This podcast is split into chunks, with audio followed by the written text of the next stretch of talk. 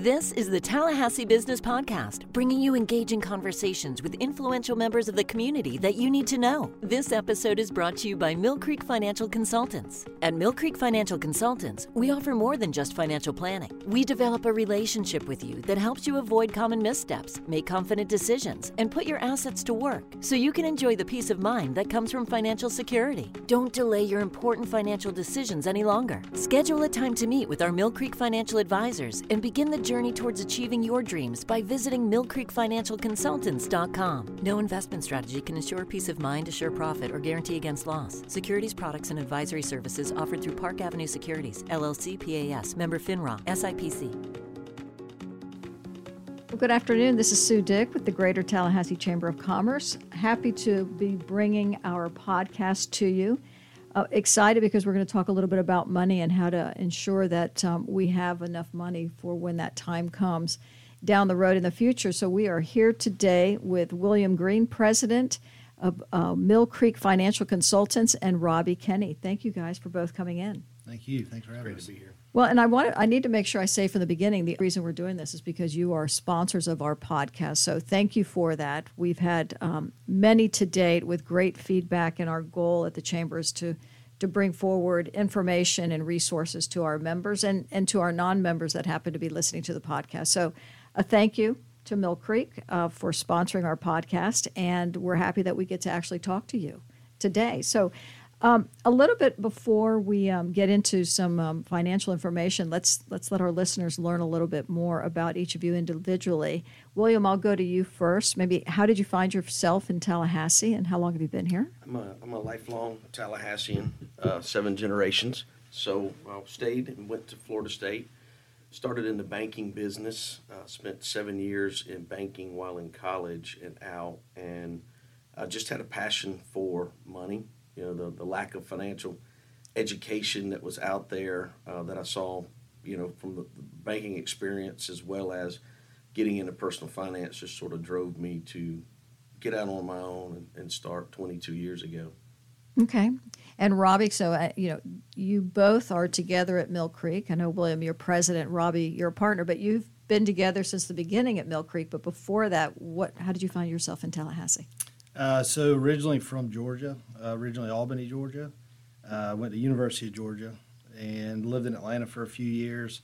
After that, moved to Tallahassee. Um, with uh, had some family here, and had always wanted to get in the financial planning business. And right out of college, never found the right fit.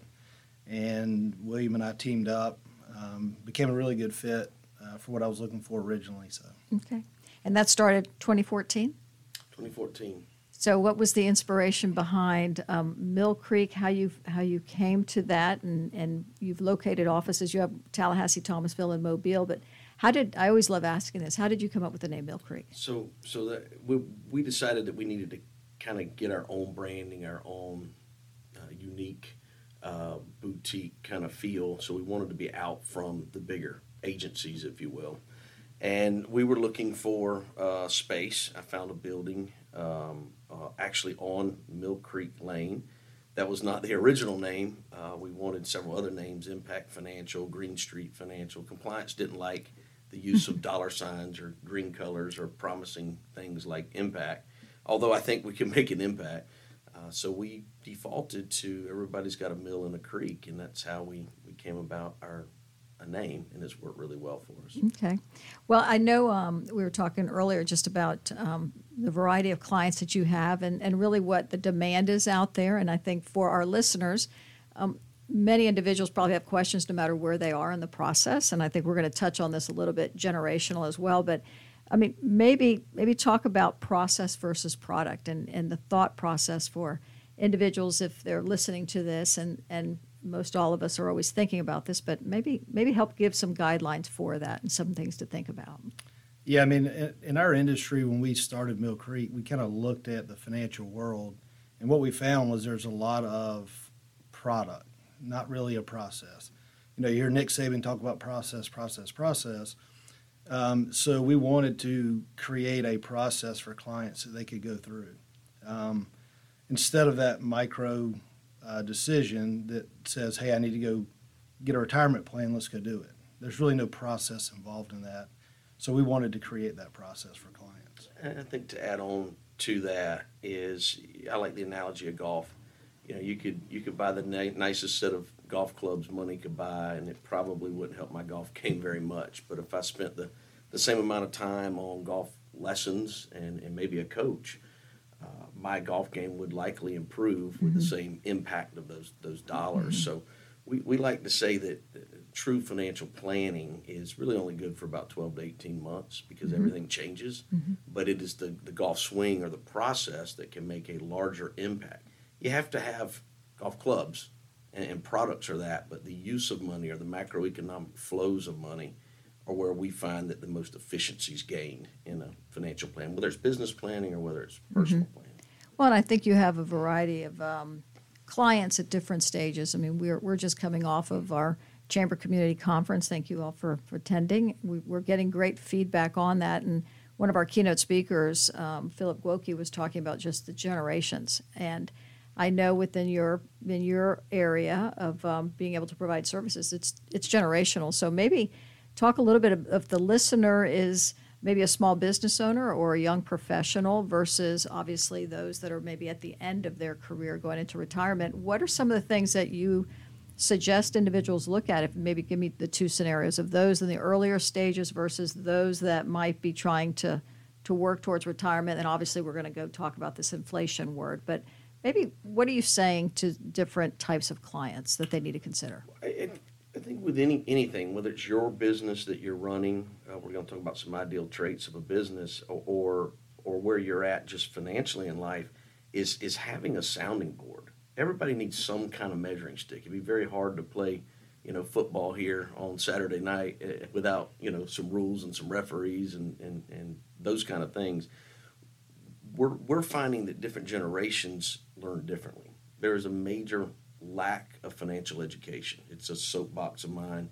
In our school systems, we all wind up dealing with money at some point, no matter what our profession is. We might be a nurse, we might be a doctor, we might be a lawyer, but nowhere are we really getting true financial education. We're seeing some of that. The governor's got an initiative out now that is uh, making some impact, but these things are, are paradigms. They generally take 10 years to, to shift, and the younger generation is going to social media platforms and actually getting a little more educated, I think, in some realms, where older generations are kind of, this is the way it's always been done. And so we have to kind of peel back the layers of the onion to see where they're at. Are they on track? Are they mm-hmm. not on track? What are their business plan arrangements? You know, are, are, are there gaps? And one thing that we focus on consistently is becoming, helping to become that macro manager that person that does pull the lawyer, the banker, the uh, insurance agent to the table to say, look, we, we we're all on the same team here for this client. Um, what we want is maximum protection and minimum cost, and we want to make sure that we're measuring not only the the return or the wealth gain of people, but what is the cost of doing business? You know, what is the taxation? What are the fees? What are the, the things that can kind of um, take away from that wealth building potential. So we have to get a platform to help them do that. Um, and, and also have a, a, a trusting environment to educate them so that they don't feel like they're not going to be able to afford this or it's a waste of time or maybe they're not ready or um, they're not big enough yet. Um, at- at- to the contrary, they should start seeking advisors as soon as possible. Well, and I think, you know, I, I know um, you had mentioned uh, Jim Moran Institute and, and Marina Lixon's on our board of directors. And so I think, you know, you talk about the students. I mean, that's what's great about our communities. We have all the generations represented, and we've got just on our front doorstep so many uh, students, not only undergraduate but graduate program, are coming in for other advanced degrees. And, you know, I know that you're in, in those spaces as well. And I, I would imagine they're seeking that information and probably absorbing it um, very openly as they prepare. Yeah, I would say uh, we- made this comment. We went to their summer conference this last year, and I would say that we were approached more openly, more often than any conference we've ever attended, because I think they've incubated an environment of, of financial education, and and unfortunately, I I don't think the financial institutions of this world have really done that as a 1st priority. It's more product driven and do this, this, and this, and you're going to have a plan without that in between. Okay, uh, that's interesting. And then if we move through this generationally and the individuals, I think most people think that I need to just have my plan for retirement. What are you What are you hearing out there as far as the comment or the feedback, just a concern around inflation, or just what what individuals should keep in their process if they hear that word and they're just not sure? Well, what does that mean? How should I be planning for that? Yeah, I mean, with inflation, you know, making sure you're doing the right things today, but looking forward to what what are we anticipate things in the future. A lot of times we'll look backwards, you know, on whether it's taxes or whatever. So we need to make sure that the you know we're helping the client look forward to say, you know, yeah, you may be doing this today, but what are we? What are the, what is the process we're going to do to make sure that we're anticipating these things in the future? You certainly have to build in some protection around inflation. We know it's there. Statistically, it's been there. There are um, s- certain decisions that can really help impact that, like Social Security or pensions that have cost of living adjustments. You know, maximizing those pension decisions, those kind of things can help build in inflation hedges. But uh, asset allocation becomes a very important part of that. But probably the the most uncommon that we see addressed um, in, the, in with even traditional financial advisors is this uh, cost uh, on your assets in retirement. Just because you're retired, you know you have a, a gross cash flow and there's there's maybe interest or earnings off of these things, but there's also taxation. And if you're not, you know, keeping tabs on the cost of uh, the assets, uh, we see that they could, you know, take up the cost of uh, living are cut into your net return, which does nothing to combat your inflation. So, bifurcating assets becomes a big uh, solution to kind of spend down certain pots of money, maybe while deferring other pots of money. The equity markets have some hedges against inflation over time, certainly proven that. Uh, but again, it comes back to an understanding of where you are, and we know that the net the net after cost, net after tax dollar is the only one that can really be spent. And the, the, the terrible thing about inflation is those dollars are getting eroded every right, single right, day. right. So you really have to kind of build it in. And but you know, imagine going to the moon and putting just enough rocket fuel in the ship to get to the moon and back without any contingency planning. So we try to buffer in three to five percent contingency savings for our clients, either, whether if we get that cut out of cost of doing business and recapture it, or or sometimes they're just not on track and we have to help them develop a new plan. Well, and I, and I would imagine, I want to make sure we segue to the, the business owners. I mean, obviously, it's a Chamber of Commerce. We have individual members, and, and but we also have, obviously have the business structure. So, as these businesses are working towards maybe their exit strategies, or what are some of the things um, they need to be considering as you move through a succession plan or an exit strategy that will not only impact them but maybe some of their team members? And how would you how would you guide? Because I know you work with a lot of businesses. How would you guide that conversation? Yeah, I think first and foremost, they need to start thinking about it when they don't think they need to. Because I think a lot of people wait till the end to say, hey, I'm ready to step out of this business and I want to do it this year, next year, and two years. And a lot of times it's not necessarily too late, but they should have started thinking about it earlier, you know, having conversations with their employees. Is there somebody they can identify there or a group of people that want it? Um, do they want to pass it down to their family?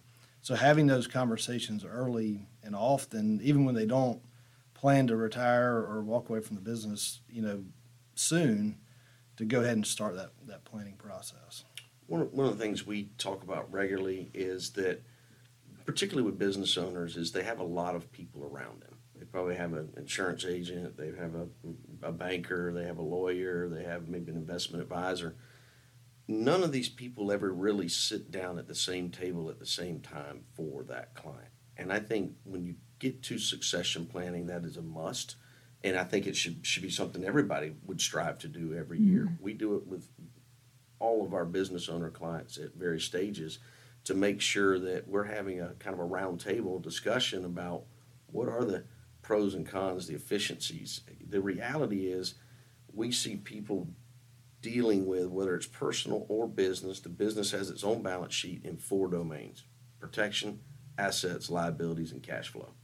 Cash flow really is everything. It sort of drives the business, it drives the economics that can come out of the business, and ultimately drive up the profitability and the sales price of that business. But you have to manage assets properly, you have to control cost and minimize them. Uh, and the interesting thing about the protection component, where succession planning would uh, reside, is that it's not important to a lot of people until right after an event happens. You know, I can't get more liability insurance after I wreck and kill somebody. I can't get more disability insurance after I'm disabled. I, if, if a life event happens and we have a forced situation of disability or death, without a business plan in place, the erosion is uh, immense. So we say just like wills and trusts, people should should have them. They, they the state of Florida has a plan for you. It's not the one you want, but the uh, protection component is one of those that sometimes we just have to drag our clients through because they don't mm-hmm. they don't like to to deal with it very much, and it's facing all these things that we don't want to face. But right. it's it's it needs to be perfect before an event happens, and usually when you react, as Robbie was saying, uh, reaction usually is more expensive or costs mm-hmm. money or mistakes are made because you're not prepared. Well, and I think you know you were talking um, before we went on the air actually that um, being proactive, and so you all offer lunch and learns um, for for anybody that's interested in a lunch and learn. How how can they contact you, and what's the best way to do that? Uh, they can contact us through our website at yourmcf.com uh, or at our office 850-727-5491. Okay. We've had some success with that, particularly in the uh, in the medical space, where we allow um, groups, uh, usually program directors, to pick some topics. Again, in medical school, there's lack of financial education, so there's a, a lot of importance there that they're trying to figure out. We've we've found that business owners are enjoying uh, us doing this as, as well. And that you know, part of our mission statement is is to provide financial education. That's what we've hung our hat on from the very beginning. Mm-hmm. Everybody can, everybody and anybody can sell product, but if we, you know, it's kind of it's kind of what some of these business owners should really think about. Simon Sinek does a, a great uh, TED talk on the why behind the what. Most people know, you know, what they do, they even can tell you how they do it, you know, what their process looks like. But very few people can tell you why. What is that core passion? And our core passion, our why is that we believe if we educate more and provide an open, trusting environment, that uh, people will appreciate that and ultimately may do business with us or through us. Well, we uh, we appreciate your partnership with the chamber again. Um, providing this podcast, not just this one, obviously, but all throughout the year to our members. And um, so thank you for that. And William and um, Robbie, thanks for coming in. Appreciate you taking the time. Yeah, thank, thank, you. you.